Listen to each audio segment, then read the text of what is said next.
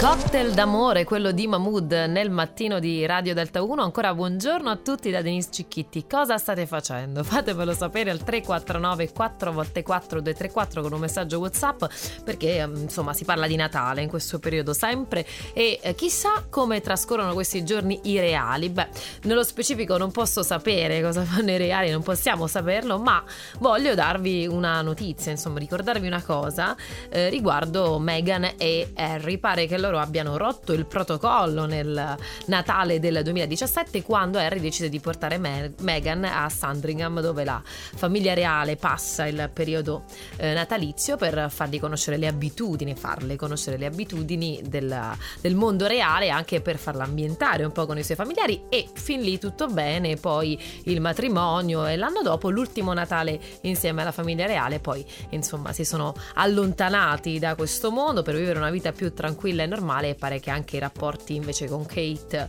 e um, con William siano peggiorati, questo lo sappiamo bene, ma sotto Natale però dai fate pace, riavvicinatevi anche voi un po' in Inghilterra, anche c'è il discorso degli Oasis, no? di questo gruppo che non si riesce a riunire per uh, i litigi fra i fratelli, no? Io penso che bisogna rompere ogni protocollo sotto Natale, dobbiamo essere tutti felici e uniti e magari ascoltarci della bella musica come quella di Delta 1 con i Dire Straits Calling Alves.